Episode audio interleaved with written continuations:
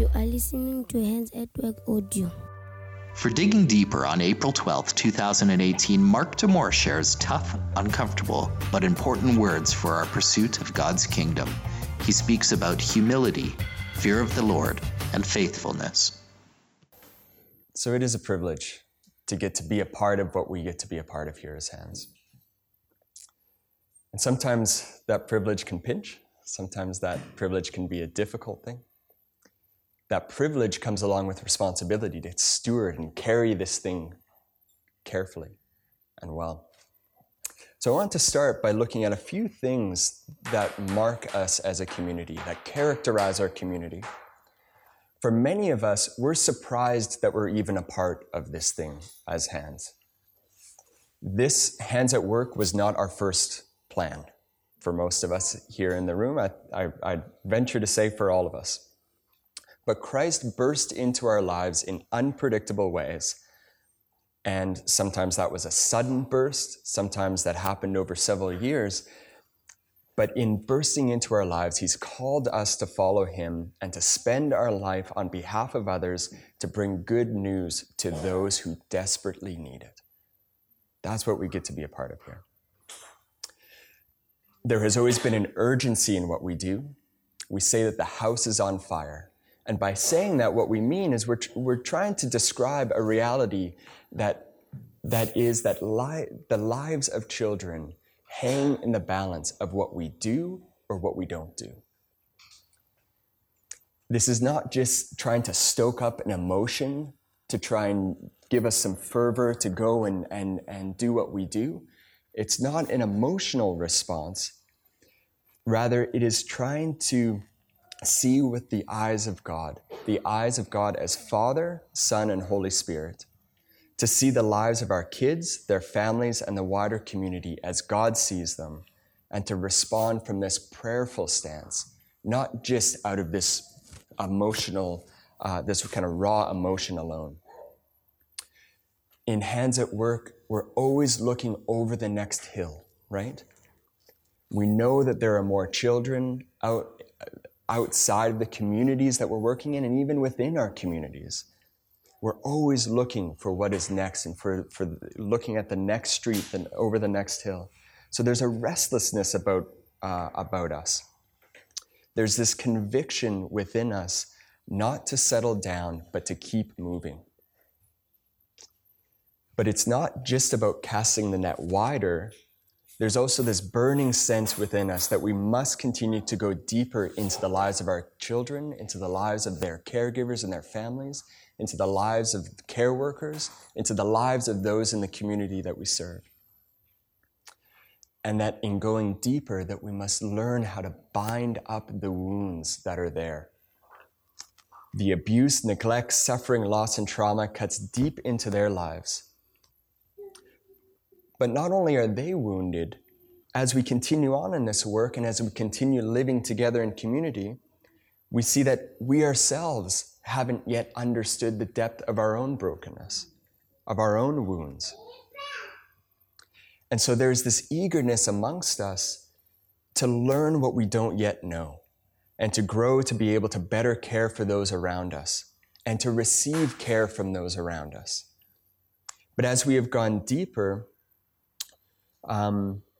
we continue to learn in more profound ways that for all of this brokenness, no matter how clever we become, the answer is not our cleverness.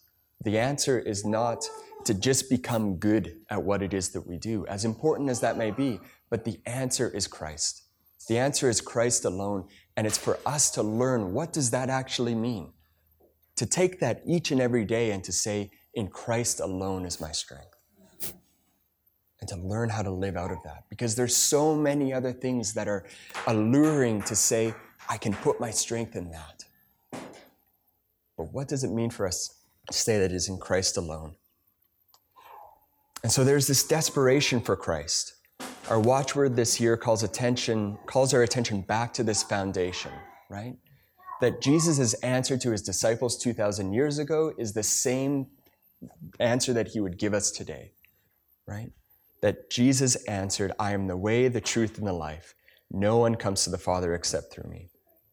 And because we have experienced this good news, we want to participate more in this good news. We're hungry for it. We've tasted just a little bit of it, and we want more.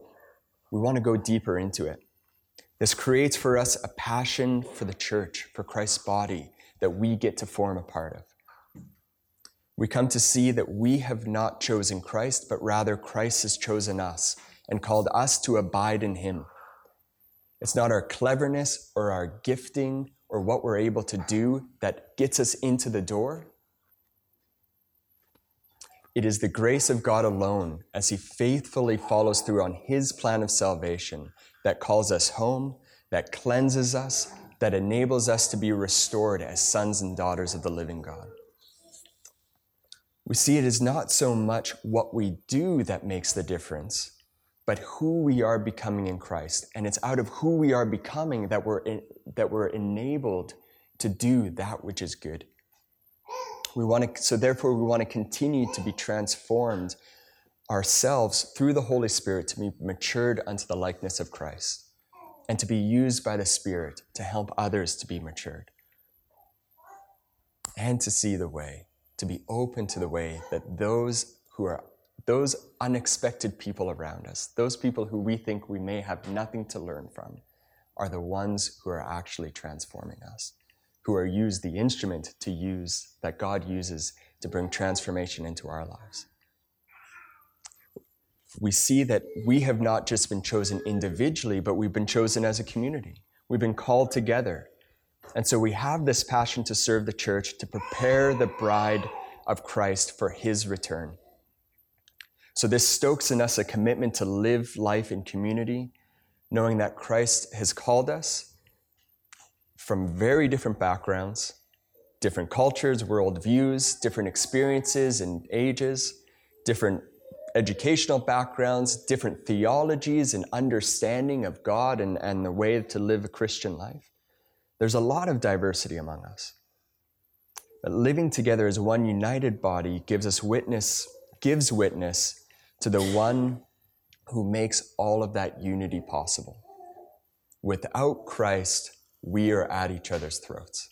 We might get along here and there. We might be able to fake it a little bit and kind of make ends meet. But without Christ, eventually that's going to break apart. The center is Christ. So to be sincere in our calling to serve the church, the local church, the church on the hill, and the international church, we must experience the difficult and challenging, but the life-giving and healing community of Christ that we've been called into. So we commit into that. In these and in many other ways, we seek to be the salt of the earth and the light of the world. But as we talk about these things that characterize us, and as maybe we think about things that I didn't mention, that we say would characterize us as Hands and as a Hands community, we're forced to ask the question, is it really true? Is it true of me? Is it true of us? Do these things really characterize us? Or do we simply talk as if they're true, but if someone looks at our behavior and the way that we act and the way that we do things and who we truly are, would they be surprised by the things that we say characterize us? Now, one of the things I love most about Hands, and that I've loved most about Hands from the very beginning, is that Hands at Work is a continually unfinished product, right? We're not just trying to get to the finish line and maybe by the end of 2018, we're going to have it all sorted out and it's going to be good. It's going to feel nice, right? Finally, we will have received the reward to which we have worked. No, we say we build the plane as we fly, right? And so it is always going to be the case where we wear shoes that are a little bit too big for us and where we don't live up to what it is that we have been called to. And so perhaps the better question to ask is not, is it true, but is there a fire that continues to burn within us to live according to the calling to which we have been called? Is there a fire in us that draws us closer to Christ, to live more and more for him each day, to spend ourselves more on behalf of others, to be more open and honest about our brokenness and our need for salvation, and our need for grace, to grow and mature, to love and to serve others? Is there a fire that burns in us this morning? When we woke up this morning, did we stoke that fire? Did we allow that fire to give us warmth and to warm others, to give us light and to give light to others? Because this light, this fire that burns within us, it's not us, right? It's inviting that fire of the Spirit within us, for Christ to live in us and to burn in us. That's what we're talking about.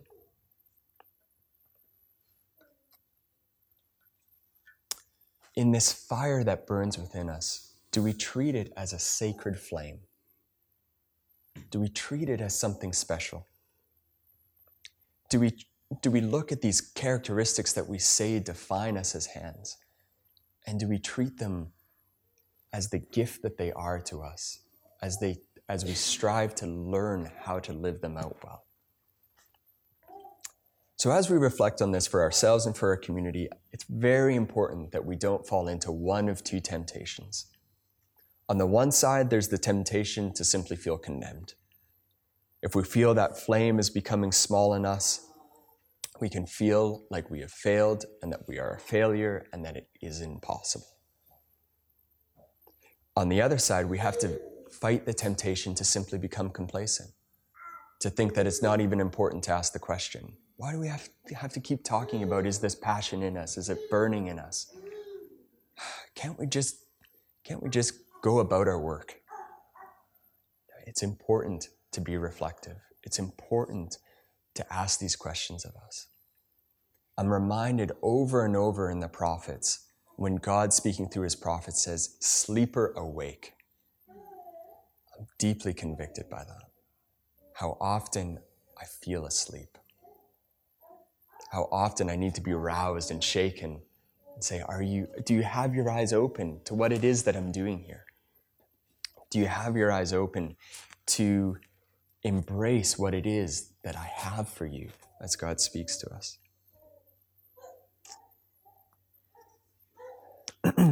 So I want to start in looking to some scripture. I want us to think about the seven churches in Revelation and to remember the context of what John is writing to the seven churches that we read about in Revelation. So remember, 2 weeks ago? It was Good Friday. 2 weeks ago, we remembered the death of Christ. And on 2 weeks Sunday, we celebrated and remembered the resurrection of Christ. Right? For these churches, that wasn't 2,000 years ago. That was a couple decades ago, or I don't know exactly the time frame, but it was recent, right? It was recent. It was within their lifetime that this had happened. It was raw, it was fresh. And remember what happened after the death and resurrection of Christ, and remember what the death and resurrection of Christ meant. It was the fulfillment of all of God's plan of salvation. What God had promised to Abraham was becoming true in Christ, being fulfilled in Christ, and we were invited, not just the Jews, but the Gentiles as well. The whole world was being rocked and shaken by this good news of Christ. And these churches were planted as the church exploded out of Jerusalem,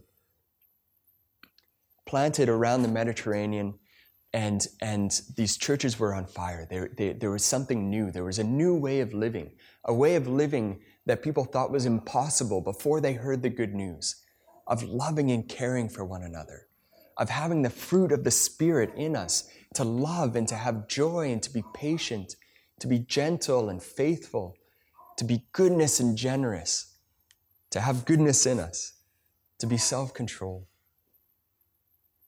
These things living within us. It wasn't possible before. People were excited about it. But for those churches, as for us, there's this law, the spiritual law as it is a physical law as well, that there's things that resist our movement. There's friction amongst us, right? We move out, and when we can be excited about what it is that we get to be a part of, we can be excited about this fire that burns in us for Christ. And if we're not careful, all of a sudden we find ourselves a month or a year later, and that fire has been allowed to die down. That movement, that energy that we had to move, something has worked against that, and we find ourselves in a stalemate. And so that's who John is writing to. Well, really, it's Christ who's speaking to John to write on Christ's behalf to these churches. So I want to focus in on the church in Laodicea.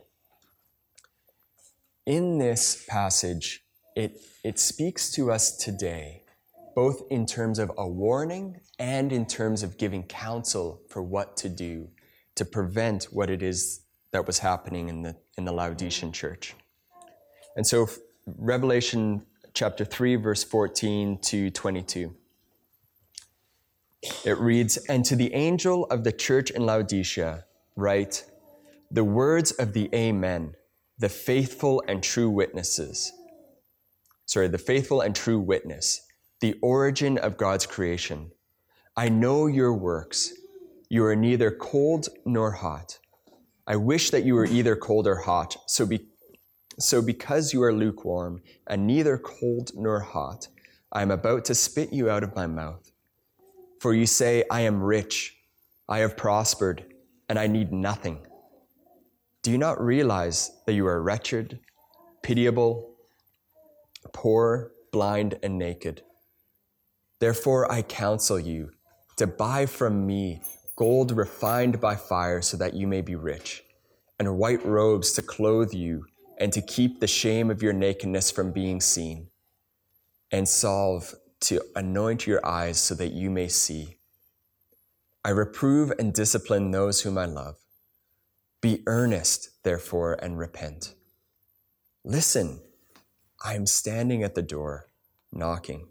If you hear my voice and open the door, I will come into you and eat with you, and you with me. To the one who conquers, I will give a place with me on my throne, just as I myself conquered and sat down with my Father on his throne. Let anyone who has an ear listen to what the Spirit is saying to the churches."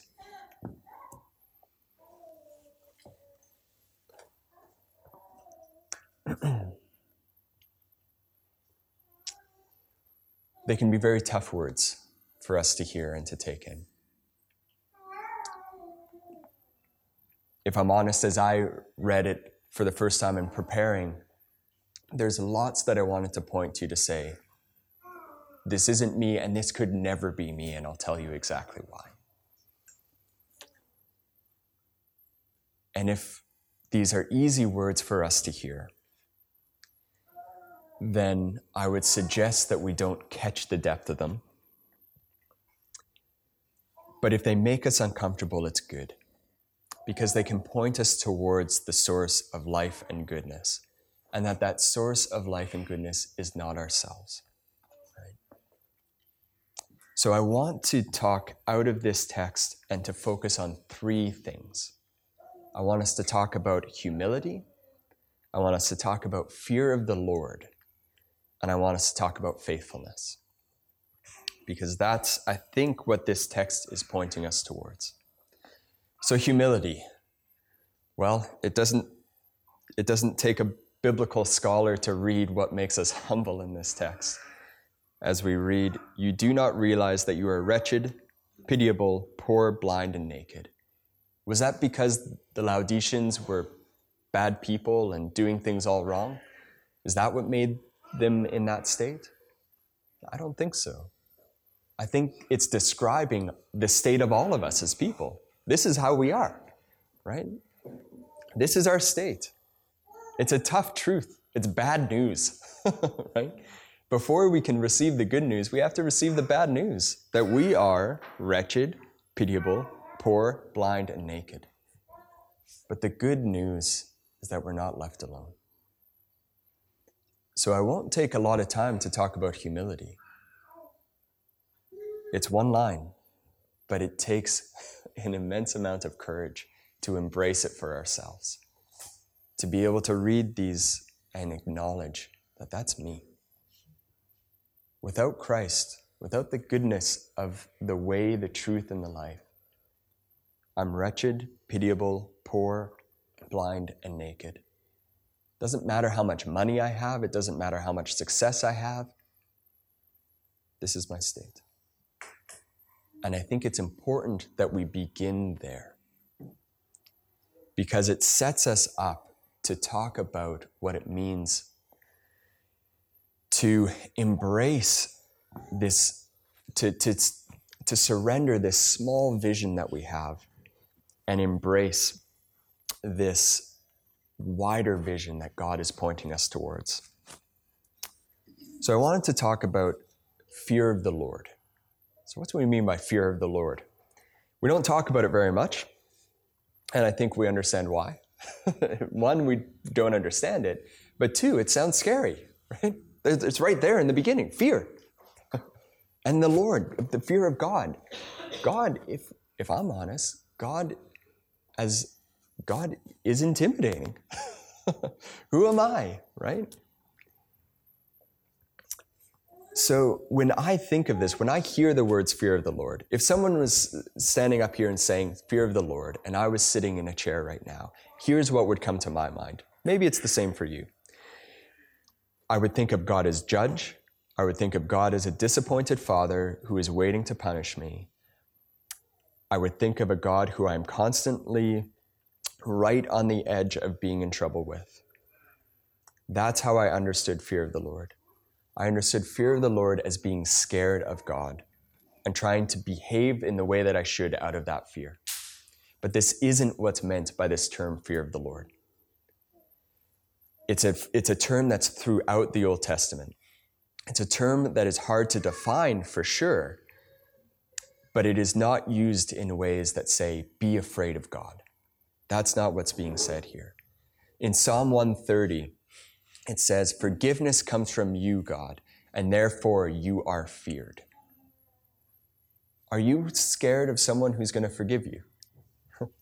No, right? It breaks down. It shows us that this fear of the Lord, this to fear God, what we hear about here is not about being scared of God. It's about something else. Points to something else. In Proverbs 28, it says, happy is the one who fears the Lord always. And I don't think the proverb is trying to convince us of, if you want to be happy, just be scared of God. That's our place. That's what we need to do. No, I think it's reflecting, it's revealing something different to us. And when I think of what it means to live in the fear of the Lord, I think of the example that we see in Job. In Job, he's chatting with his friends. We know the story well, I think, right? He's lost everything. He's chatting with his friends. He's telling them that he's done everything right. He made the widow's heart leap for joy. According to Jewish ethics, Job did what was right in the way that he lived. But when God responds to Job, he doesn't crush him by telling Job all the wrong things he did. Rather, as I read it, he basically says, stop looking at yourself, Job. Were you there when I laid the foundation of the world? No? Okay. And then he goes on for, I think it's 4 chapters, goes on for a long time to sink it deep. And even halfway through, Job kind of gives a response. And God keeps going with, were you there? Did you create this? Do you know what happens when this animal gives birth to you? Revealing that, Job, you don't understand. Your view is this, when all of this is what I'm doing. There's a lot that we can learn in that. God, I think, is saying that we should stop judging ourselves, stop judging others, and stop judging God himself by our own way of measuring things. And to respond as Job did. But if we read the book of Job, in a way we want to think, why didn't God just show up chapter 1? Right? That would have made it easier, right? God shows up to Job, chapter 1, gives this speech. Job responds, fantastic, that sounds great. That would be easier, right? But it would ring as untrue to us, wouldn't it? We need 42 chapters to get to where Job is. We need that in our own lives, right? So let me read what Job responds. I know that you can do all things, God, and that no purpose of yours can be thwarted. Who is this that hides counsel without knowledge? Therefore, I have uttered what I did not understand, things too wonderful for me, which I did not know. Hear, and I will speak. I will question you, and you declare to me. He's quoting God there, what God spoke to Job. And then Job responds, I had heard of you by hearing of the ear, but now my eyes see you. Therefore, I despise myself and repent in dust and ashes. Finally, there's this humility, this embrace of who Job is, pitiable, poor, and naked, in the face of this embrace of all of who God is. Not to crush us, but to be invited into all the goodness that God has for us. Eugene Peterson describes fear of the Lord as a term that helps us to define what it means to live a resurrected life, to live the life that we are called to as followers of Christ. And it is an all-encompassing term. It helps to define all of what we do and all of who we are and all of how we go about living. It embraces the way that we speak to one another. It embraces our work. It embraces our family. So by speaking about fear of the Lord, it takes our eyes off of ourselves and places them on who God is, what God does, and very importantly, how God works. That he doesn't show up in chapter 1. It takes 42 chapters in Job to get to where Job gets to in the end, in this reverence, in this awe, in this fear of the Lord. He warns that if we start off with focusing on who we are, what we do, and how we do it, we get ourselves into deep trouble very quickly. And I think that there's real wisdom in this, because I know my tendency as Mark is to want to know what to do, how to do it, so that I can get busy doing it. But I find myself in these situations either failing in this, and so feeling guilty about it, or doing great in it, being puffed up in pride, still feeling unfulfilled and empty. That wasn't as bad as I thought it would be. And in that state of either feeling like a failure or feeling empty despite my own best efforts, I'm very quick to then look at the next thing to do, the next secret that I can be let in on, the next practice that I can do to make myself feel better. If we're honest, it would be easy if the answer for us was to just sit back and say, it's all God's. God's taking care of it.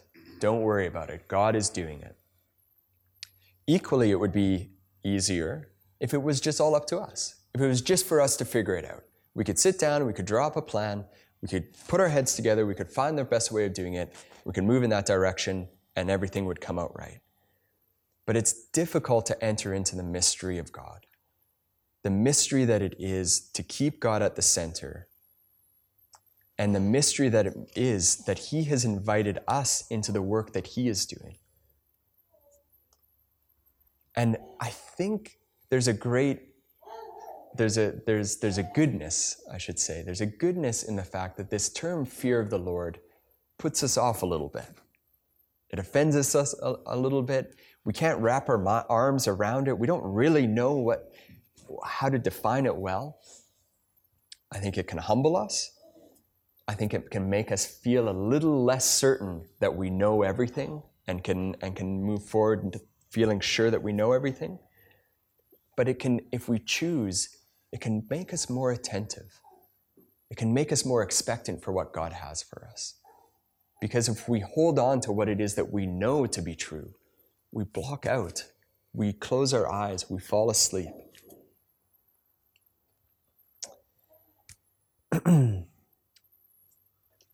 One of the ways that people talk about fear of the Lord is to say, if we don't embrace this concept of fear of the Lord, if we're not reflecting on what does this mean for us, what's actually happening is we're being controlled by so many different influences that we have. That we have these controlling influences on our lives. And so I think it's important for us to ask, what are these controlling influences in our lives? What is it that controls us? What is it that motivates us? What is it that moves us? Is it the need to impress and to receive affirmation from our parents or our spouse or someone else?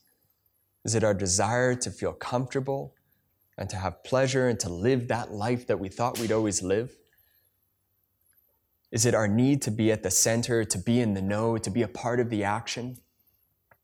Is it our need for acceptance, companionship, and intimacy? These are all natural things, to be affirmed, to be a part of something, to be in relationships. But if we look to ourselves or to others to complete that in us, we're blinded. We're going to find ourselves in trouble. It is only Christ where these things can be fulfilled.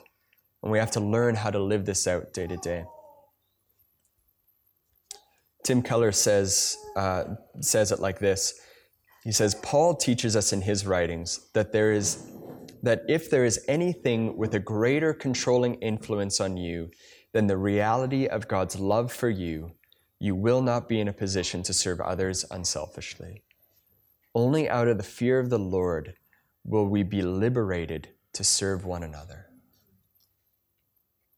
I'm struck by that word, will we be liberated? I'm desperate to be liberated. I'm desperate for freedom from these compulsions that pull me this way and that way, from this unremitting restlessness that keeps my attention away from God. To be liberated from my small and self-centered viewpoint, to be liberated into the breadth of what it means to be a son of God. I'm desperate for it. But when I lose that desperation, that fire goes down. So how do we cultivate this fear of the Lord?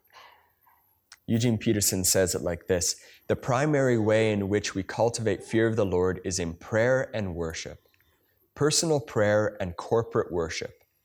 We deliberately interrupt our preoccupation with ourselves and focus our attention on God. We place ourselves very intentionally in sacred space, in sacred time, in God's holy presence, and there we wait. We become silent and still in order to listen and respond to what is other than us, to respond to God. Once we get the hang of this, we find that this can occur at any time and place. But these times of prayer and worship continue to provide the base for us. So I'm going to mention again prayer, worship, and reading scripture. These are not breathtaking. These are the things that we talk about nearly every week and that we've been talking about for about 2,000 years as the church, right? But it continues to be the things that give us focus and enable us to keep this fire burning by having this expanded vision of what it is that God is doing.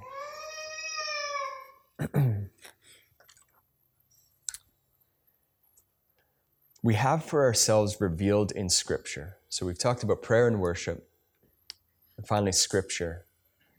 When I think about Scripture, I think so often of Peter's response to Jesus when Jesus asks him, "Are you going to go as well?" When the crowd left Jesus and he turned to his disciples and said, "Are you guys going as well?"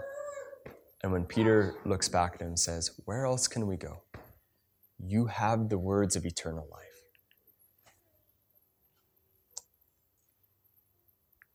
To be honest, I'm really quite flippant about this, this book. I'm flippant about the Bible. I take it for granted. It's there. It's always there. I can always read it tomorrow. But I think we've all had the experience of being shaped by where we put our mind and our attention. How often, now be honest out there, those people who binge watch TV, Boosie, I see you sinking your head. For those of us who are watching 24 hours straight, that's not you, Goosey. But for those of us who watch a TV show for very regularly, we begin starting to actually feel like the characters, to talk like the characters, to find ourselves in that same world that the characters are in, right? Am I right? Is this just me? Please. Okay. There's affirmation here. Thank you. But it's the same with Scripture. We have for ourselves revealed in Scripture a different world than the one that surrounds us day to day. It's a strange world, one that no matter how familiar the stories themselves are, the world itself remains unfamiliar to us. This revealed world seems quite foolish to us. It tells us that the one who is great must be least of all. And we often think that what is revealed in this Scripture could use some improving upon. It was important and good back then, but we've learned so much more now. And we have so much more wisdom to apply into this. So we're just going to tweak this a little bit. We do it, I think, even when we're not conscious of doing it. But one of the greatest strengths of Scripture is that it defies our attempts to build a box around it. We wrestle with it, we dig into it, we are shaped by it. There is power in it, but we cannot control this thing. This has a power that extends beyond our control. When we do control it, it stops being Holy Scripture. It stops being the revealed Word of God and simply becomes our own words. Instead of bringing life, it simply brings death. So prayer, worship, and reading Scripture. Healing our capacity to live and to operate and to truly live out of this fear of the Lord. Eugene Peterson again says this in cultivating this fear of the Lord. He says, we continually find ourselves walking on holy ground and living in sacred time. In the way that we get to gather here this morning, in the way that we'll move out from here and go into different meetings, in the way that we go and spend time with our care workers in the community and our kids at the care point, in the times that we get to visit together in homes, do we have a sense of the sacred? That when we sit and when we talk about, well, it's holy ground when we go and do holy home visits. What does that mean for us? How do we cultivate that? How do we grow that in us? Are we aware that we're living in sacred time? We're called for a purpose here today. There's an urgency to it. There's something that God has for us today that if we miss it, it's gone. There's an urgency to what we do. So finally, I want to speak just quickly about faithfulness. When we've cultivated this fear of the Lord in us, what is our response? I want to suggest that our response is faithfulness.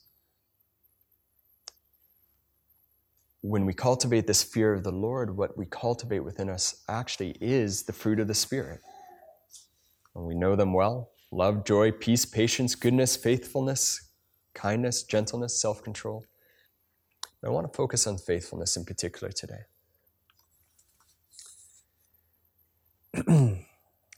I'm convinced the more I spend time in ministry and the more I try and live a life that's centered on Christ, I'm convinced that the thing that will make us successful or not is the way in which we are faithful. Michelle and I had the opportunity to spend time in DRC 3 weeks ago or so. I don't know, some time ago. And so it was about 3 weeks ago that we were in Kembov. And Kembov is far from Lacasse. You have to drive over this very bumpy road, and actually, honestly, probably the bumpiest roads within the community. Very rutted, and it's a rough community. There's a spirit of darkness in the community. It's tough. There's suffering, there's brokenness, there's loneliness, there's a harshness there. I don't think it was just that I was having one of those days. I think it's true. There's a difficult spirit there. we went for a home visit, and we were planning to do several home visits, but we ended up doing one, and it was with a woman named Gogo Pauline. And Gogo Pauline was originally from Zambia, actually, so it was nice to practice a Zambia greeting and feel like we knew how to speak something again. But as the care worker who retold Gogo Pauline's life, you could see that there was a strong relationship there, and so that was encouraging. But Gogo Pauline has lived a very difficult life. Her husband has died years back. Her first three children, her three eldest, have passed away. And she speaks about that in the way of, yes, absolutely missing her children and feeling the burden of having seen and her children die and needing to bury her children. The loneliness that creates, but also the way that was her expectation of how she was going to live into retirement, was the way her children cared for her, and now they're gone. She lives in complete dependence upon those around her bringing her food. So there's nothing else. It's all she has is the generosity and goodness of those around her. She cares for three of her grandchildren. Those three grandchildren, their father ran away, and given the stress of it, after that, the mom ran away. And the mom now is a prostitute in one of the mining towns down the road. And it's been a long time since they've seen their mom. And so now Gogo Pauline is caring for these three grandchildren. She has a son who is intellectually challenged, and so is burdened by that and finds that difficult. Her other daughter lives on the back side of the house, or the front side, actually, of the house. And her daughter had a daughter whose husband was killed in a mining accident, leaving children behind. And under the pressure that she faced, she also ran, leaving these children with Gogo Pauline's children living on the front side of the house. And so as we heard this story of difficulty and challenge and suffering and loss and grief, there was still this, Gogo Pauline actually didn't talk all that much when we were there initially. The care worker told the story. You could see that she knew her well. But there was this quiet strength about Gogo Pauline. There was this smile on her face. And so at the end of the home visit, I wanted to encourage Gogo Pauline. And so I said, Gogo Pauline, I see there's a strength in you. I see Christ in you. And that opened up this floodgate in which Gogo Pauline talked about what Christ meant to her and how she attends church each Sunday. And we asked her, does the church come and visit you? And she says, no. And she then said, and my son-in-law always says, the church never visits you. Why do you keep going there? And she says, it's not because of them visiting. I'm not going there to get something out of this. I'm going there because this is where I find life. This is what I'm called to do. I've been going there for 45 years. This is my home. It doesn't matter what they do. I go to be with Christ. I go to be with Christ's people. She then spoke about what it meant for Christ to be with her through these difficult times. And we sat there and we got to share about what Christ meant for us, but we were so incredibly blessed. And I looked at this woman. She was 75.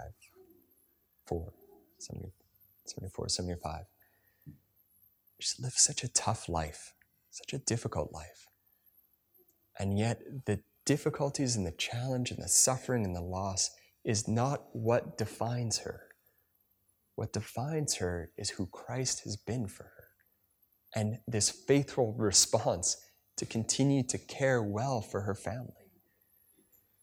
I was so deeply challenged that day.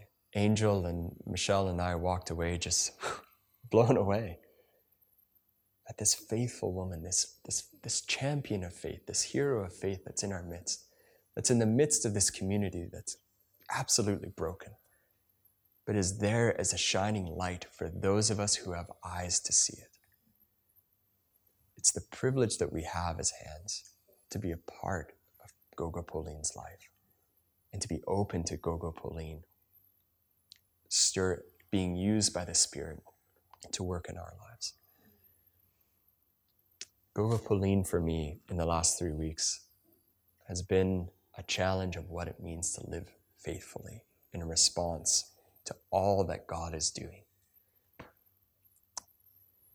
So, to conclude, what does it mean to keep this fire burning in us? I want to suggest that firstly, it means we have to have our eyes open. We have to ask ourselves the question. And for us as hands, this is a season for us to be asking ourselves these foundational questions. As we grow, as we learn, as we have many beautiful things that we've seen built up from nothing. Look at where we sit right now. It's beautiful. It's incredible. This was nothing.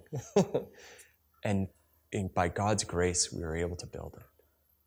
But do we sit back in it and allow ourselves to be comfortable in it? Or do we use this as an instrument, as a tool, as a motivation to extend even further? To do that, we require humility, to recognize that we get it wrong more than we get it right. We're pitiable, naked, poor. This is our state. We require Christ. And we, even in our faithfulness, we see so little of God. We need to continue to break open our imagination of what it is that God is doing in us, in our midst, what it is that he's called us to recognize that this is sacred space, sacred time that we get to be a part of. And having understood that, or not understood it, but having spent time there, having abided in Christ there, to learn what it means to respond faithfully, to define our actions by what it is that Christ, who it is that Christ is to us, how Christ works.